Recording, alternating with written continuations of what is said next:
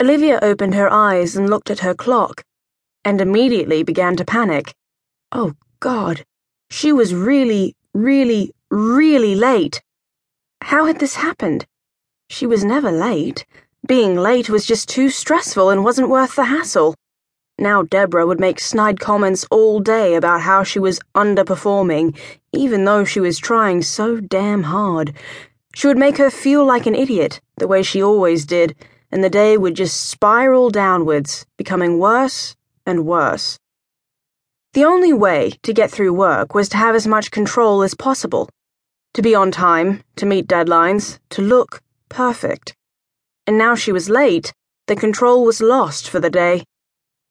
Olivia threw off the covers and ran to the wardrobe, flinging it open, searching for her super flattering black suit and her purple skirt, the one she had spent so much money on. Where was it? Where was it? Why wasn't it hanging there like it normally was? She really didn't need this. Why was this happening? She always got her clothes ready the night before, washing them if they were dirty, ironing them if they were creased. She couldn't actually sleep unless she felt completely prepared for the next day. Presentations done, research completed, hair washed and combed. This was exactly the kind of situation she strove so hard to avoid. It really wasn't fair. Why hadn't her alarm gone off? She always made sure to set it each night before she closed her eyes. The routine was quite simply ingrained in her.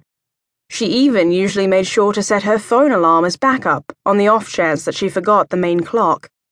It was really odd that both of them hadn't made so much as a bleep.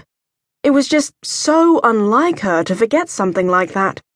She was the most organized person she knew. In fact, she hadn't actually been late for anything for over two years. The last time she had been unpunctual had been as a result of a bomb alert on the tube, which had thrown the city into meltdown. No one had made it into work on time on that day. Sighing in frustration, she searched in her wardrobe for an alternative.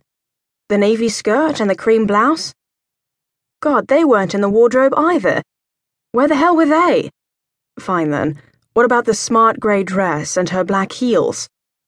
Absent. She pulled the hangers back and forth, but none of her work clothes were in the wardrobe. None of them at all. Not even her old school skirt, which she used to wear to interviews before she had the money to buy herself proper work clothes. The only clothes she could see in the wardrobe were her weekend casuals. The rest of the hangers were resoundingly empty. She swore loudly. Maybe, just maybe, she had left them in the dryer downstairs. She'd been pretty tired this past week. Actually, she was always tired these days. Something had got to give. She shut the wardrobe doors and headed towards her bedroom door. And then she noticed something and she checked her surroundings to make sure, and checked again. And then she laughed at herself for panicking.